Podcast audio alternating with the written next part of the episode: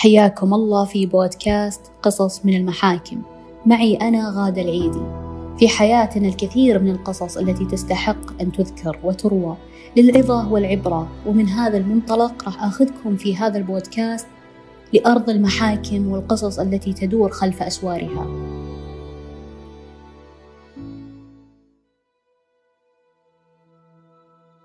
إن الميثاق الذي يجمع الزوجين هو ميثاق غليظ. ولعظمته وقوته نجد أن التمسك به صعبا وهدمه أصعب. لكن هناك من يستهين بهذا الميثاق ولا يلتزم به. قبل لا أبدأ بقصة قضيتنا خلوني أرجع أنوه أن جميع الأسماء المذكورة في هذه القضية لا تمت للواقع بصلة.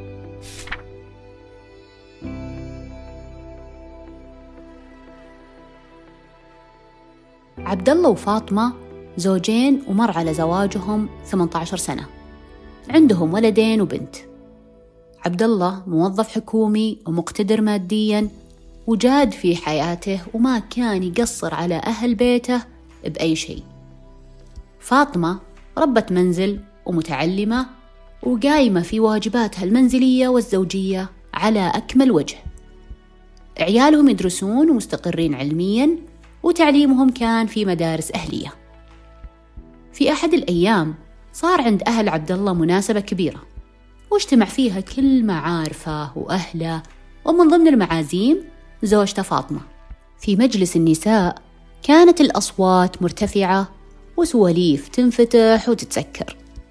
ومن ضمن هالسواليف تكلمت واحدة من قرايب عبد الله اسمها مريم وقالت يا جماعة ما تذكرون خطيبة عبد الله الأولى؟ وهذا التساؤل أصاب فاطمة في مقتل. قطعت سالفتهم وقالت كيف خطيبته؟ عبد الله كان خاطب قبلي. قالت مريم إيه خطب وجلس شهرين وبعدها فسخ الخطوبة. غريبة ما تدرين يا فاطمة.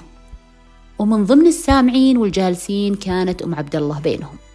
وتداركت الصدمة وقالت هذه سالفة قديمة والله يستر على البنت. بعد ما فك خطبته على طول ملك عليك يا فاطمة وربي عوضه في بنت الحلال. انزعاج فاطمة كان ظاهر للحاضرين كلهم وحست إنها صغرت بعيونهم واستغربت كيف عبد الله أبو عيالها بعد 18 سنة زواج أخفى عليها معلومة مثل هذه. وش كان السبب خلف هذا الإخفاء؟ طبعا الموضوع ما تقفل. استرسلت مريم في حديثها عن خطيبته السابقة وبدأت تذكر تفاصيل دقيقة. ومن ضمن هذه التفاصيل أنه عبد الله كان يحبها لكن ربي ما كتب بينهم نصيب. هنا فاطمة جن جنونها. علاقة حب وصلت الخطوبة معناته أن الأمر كان جاد. فاطمة تملكتها الجرأة وسألت مريم طب ليش ما استمر وتزوجها؟ جاوبت مريم اسألي عبد الله زوجك وهو يقول لك السالفة كاملة. طبعا فاطمة ما قدرت تكمل الجلسة قدام النساء وانحرجت وقامت بكل غضب ورجعت للبيت. انتظرت عبد الله يرجع وفتحت معاه الموضوع بشكل مباشر. عبد الله في طبيعته رجل رزين وعاقل ولما سمعها منفعلة حاول إنه يمتص الغضب وتفهم غيرتها. قال لها اسمعيني هذه سالفة قديمة جدا وانتهت. والحين انت زوجتي وام عيالي وأنا مرة أحبك. فاطمة من شدة غضبها وغيرتها قالت وش فيه أشياء ثانية عن حياتك أنا ما أعرفها. وكيف تبغاني أثق فيك من جديد؟ وأنت خاطب وداخل علاقة حب من قبلي وكل العائلة عارفة هذا الشيء ومخبين عني. هل علاقتك فيها مستمرة؟ طبعا هنا عبد الله ارتبك. قال اسمعي البنت موظفة معاي في نفس القطاع.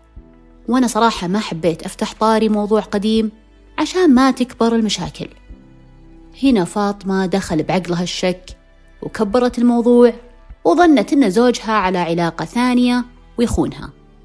وللأسف ما سمعت لأي تبرير وبانفعال تام لمت أغراضها واتجهت البيت أهلها مع عيالها. مر على زعل فاطمة أسبوع وراح عبد الله عندها للبيت وحاول يصلح ويتفاهم ويقنعها أن الموضوع عكس اللي هي تظنه تماما. حاول فيها مرة مرتين ثلاثة لكن ما سمعت منه. عيال فاطمة دخلوا بالموضوع وكانوا يقنعون أمهم ترجع لكن الرفض كان سيد الموقف.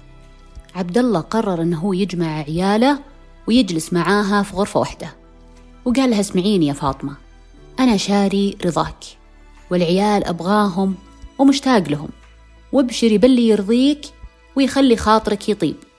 قالت فاطمة أنا ما عاد أحس بالأمان والاستقرار. ولا أبغى كل ما زعلت أطلع من بيتي وأرجع لأهلي بعد 18 سنة زواج. فإن كانك شاري عائلتك وما تبينا نتشتت أنا أرضاوتي أنك تسجل البيت باسمي. لأني ودي أحس إنه بيتي لا زعلت منك. قال ابشري أسجله باسمك. وترجعين راضية؟ قالت إيه قال أبد تبشرين. وهذا الكلام صار قدام العيال. وبالفعل بدأ عبد الله بإجراءات تسجيل البيت باسم زوجته فاطمة. ورجعت المياه المجاريها وتراضوا الزوجين. علاقتهم رجعت أقوى من السابق. وبعد مرور شهر بالضبط وفي مقر عمل عبد الله. تفاجأ بوصول مسج من ناجز لحضور جلسة فسخ نكاح. عبد الله هنا انفجع وفورا رجع للبيت وتفاجأ أن مفاتيح الباب ما تفتح. يتصل على زوجته ما ترد. أرسل لها message ما ترد. حاول يتصل عليها أكثر من مليون مرة. آخر شيء فاطمة أرسلت له message البيت يتعذرك وأنا أبغى الطلاق. عبد الله طبعا ما زال تحت أثر الصدمة. هذه شلون تطردني من بيتي؟ وليش ترفع علي دعوى فسخ نكاح؟ وإحنا راجعين بالتراضي. استعاذ من إبليس وعطاها مهلة يومين. وقال خليني أحضر الجلسة ونشوف لوين حنا واصلين. وفعلا حضر الجلسة الأولى وانصدم بأقوالها وطلباتها وأنكرها تماما. كانت تدعي إنه يضربها وإنه بخيل وإنه كان طاردها من البيت وأنكرت تماما إنه البيت كان لعبد الله. فهنا عبد الله احتار واستخار ولجأ لمحامي.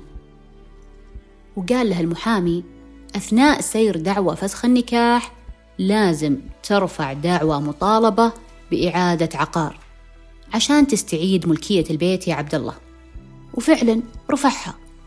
وفي المحكمة حضر عبد الله وفاطمة والقاضي فتح الجلسة وسمع دعوى المدعي عبد الله والذي ذكر فيها أن البيت ملك له وقدمه لها هبة وكانت مجرد رضاوة عشان ترجع للبيت. ذكر للقاضي أنها قامت عليه دعوى فسخ نكاح بعد شهر من نقل ملكية البيت وطردته منه وغيرت مفاتيح المنزل. التفت القاضي لفاطمة وقال لها وش ردك؟ قالت يا شيخ هذا الكلام غير صحيح. هو عطاني البيت لأنه وعدني يسجله باسمي وما كان قصده يراضيني. قال القاضي لعبد الله وش عندك إثباتات على أنك أنت نقلت الملكية لها؟ هبة عشان ما تنفصلون. أجاب عبد الله يا شيخ ما عندي شيء يثبت لكن الموقف هذا كله صار قدام عيالنا. قال القاضي إذا الأبناء شهود. احضرهم بالجلسة الجاية. وفي الجلسة الثانية جو الأبناء مع أبوهم وأمهم. ودخلوا للجلسة والتفت لهم القاضي سألهم عن حقيقة. هل والدكم ذكر أنه راح يسجل البيت رضاوة لأمكم عشان ترجع معاكم للبيت ولا لا؟ فأجاب الأبناء نعم يا شيخ. التفت القاضي لفاطمة وش ردك على شهادتهم؟ قالت أنا مصرة على كلامي. طلب القاضي من عبد الله أنه يحلف يمين على صحة دعواه وحلف عبد الله على صحة دعواه فحكم القاضي بما يلي.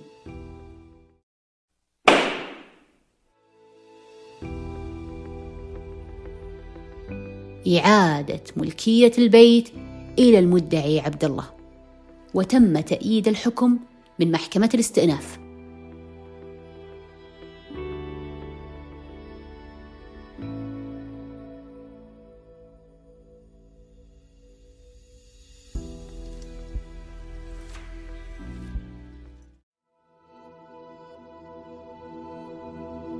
العبرة من هالقضية. ليس كل من تسعى إليه ساع إليك. وليس بالضرورة أن كل شيء تحاول بناؤه بحب يكون أساسه صلبا. وربما الشيء الذي لطالما تشبثت به هو أول من يفلت يدك.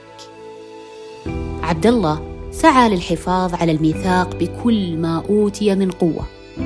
والتزم بوعده وتعشم برضاها لكن فاطمة ما كانت قد العشم. عبد الله كان على وشك إنه يخسر كل شيء بيته وعياله وزوجته. لكن بقوة القانون وعدالة القضاء رجع له حقه.